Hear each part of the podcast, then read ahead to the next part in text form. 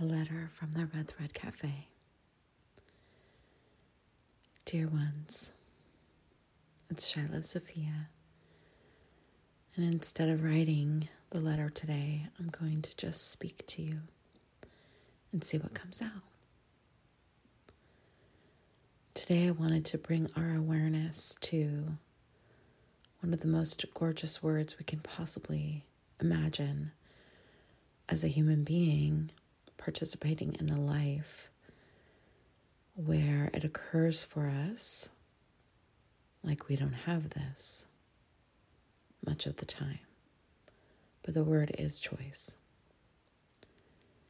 Remembering that we have it can sometimes be challenging because truly there are so many things that are going on that make us feel like we don't have choice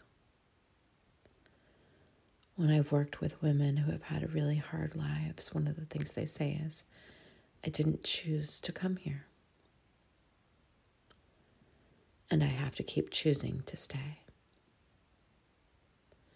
When people have experienced trauma, most of the time, they don't experience that trauma as a choice, although choices that they made may have led up to that, maybe. Maybe not. Do we choose our parents? Do we fall in love with someone who seems lovely for years and then suddenly turns violent? Can we be at choice for all of that? We look at these really hard things, and our desire is to believe we're at choice every step of the way. But because we don't actually have control over others and even sometimes ourselves, choice is this really delicious and challenging word. What we do have is relationship to choice. But we, we don't always have is getting to choose the circumstances that we find ourselves in. Even with the best laid plans we can possibly imagine and most informed choices, stuff's still going to happen that we didn't choose. But at what point do we ultimately make a decision that we can choose our relationship with the stuff that just happens that we don't seem to have any control over. And especially choose our relationship with the areas of our life that we do have some say. There are lots of areas where we have some say. It's not everywhere, it's not all the time, but I believe it is more than we think it is.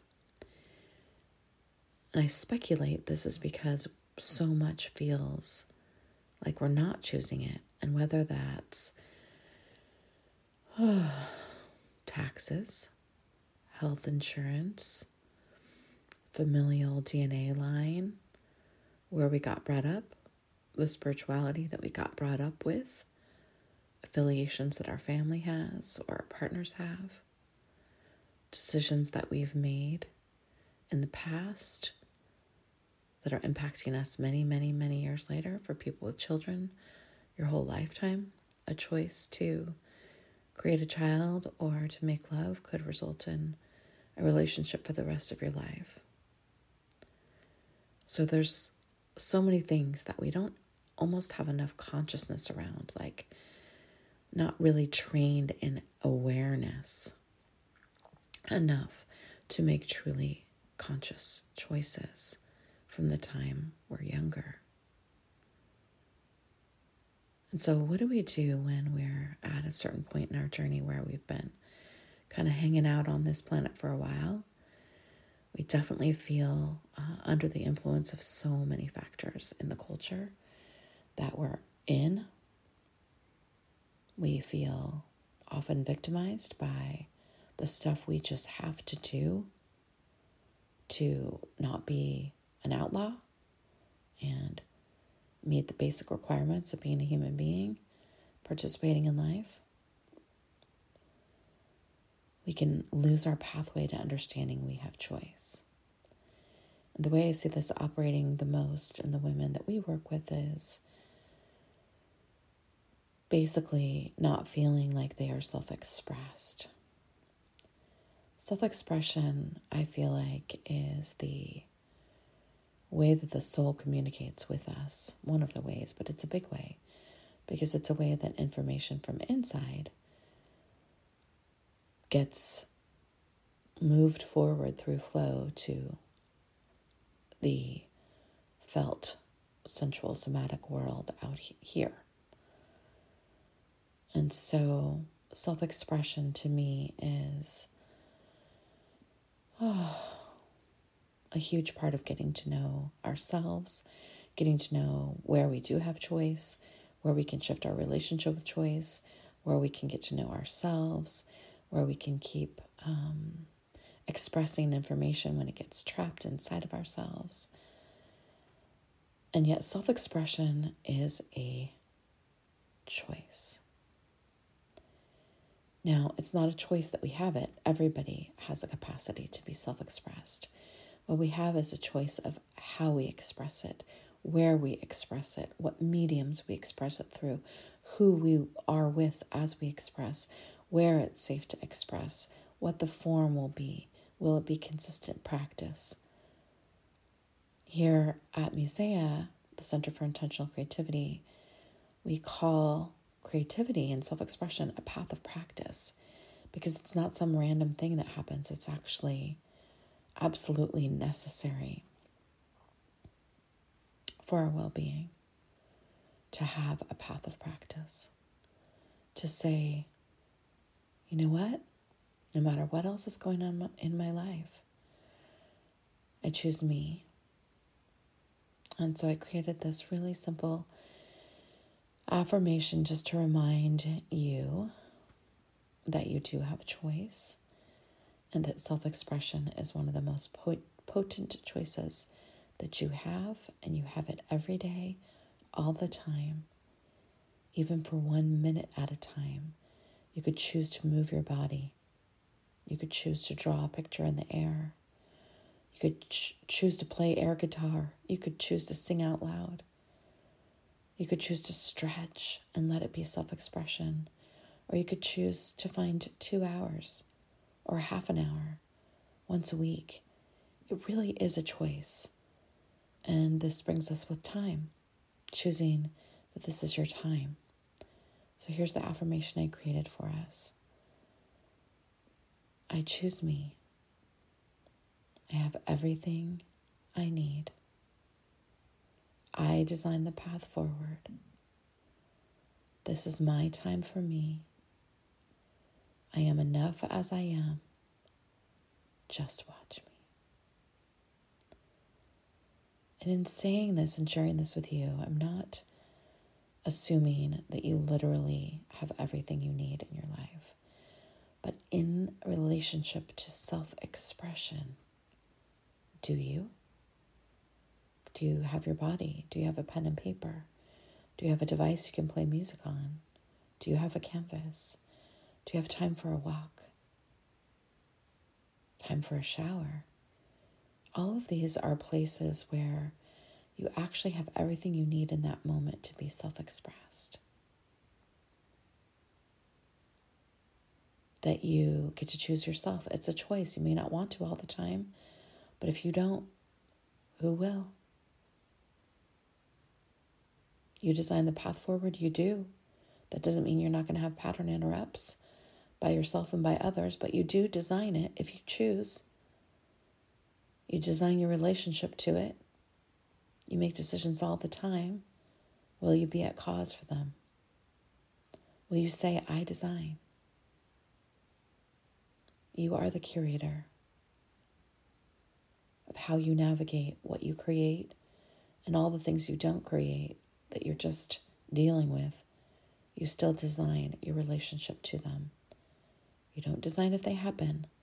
You don't create everything in your whole world. But you do design how you move forward in relationship to those things because you you have a choice It's your choice if you decide that this is my time for me in your life.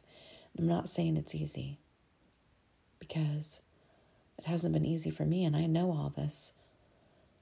Intellectually, somatically, and spiritually, I've been on the same path of practice for over 27 years. And I know that when I don't claim this is my time for me, that my time gets taken up with other things that are not for me. I have to keep choosing. Last year I worked seven days a week. I thought I could get at least up to date instead of behind. It didn't work. And this year I'm trying to back down from that by declaring this is my time for me, exercising every single day, making food choices every single day, taking creative time every single day, choosing to speak to you right now. This is my time. I have a million things I need to be doing. But this is my time for me. But in my case, my time for me is often sharing my time with you. I have to choose this every single day, especially look at when I look at schedules.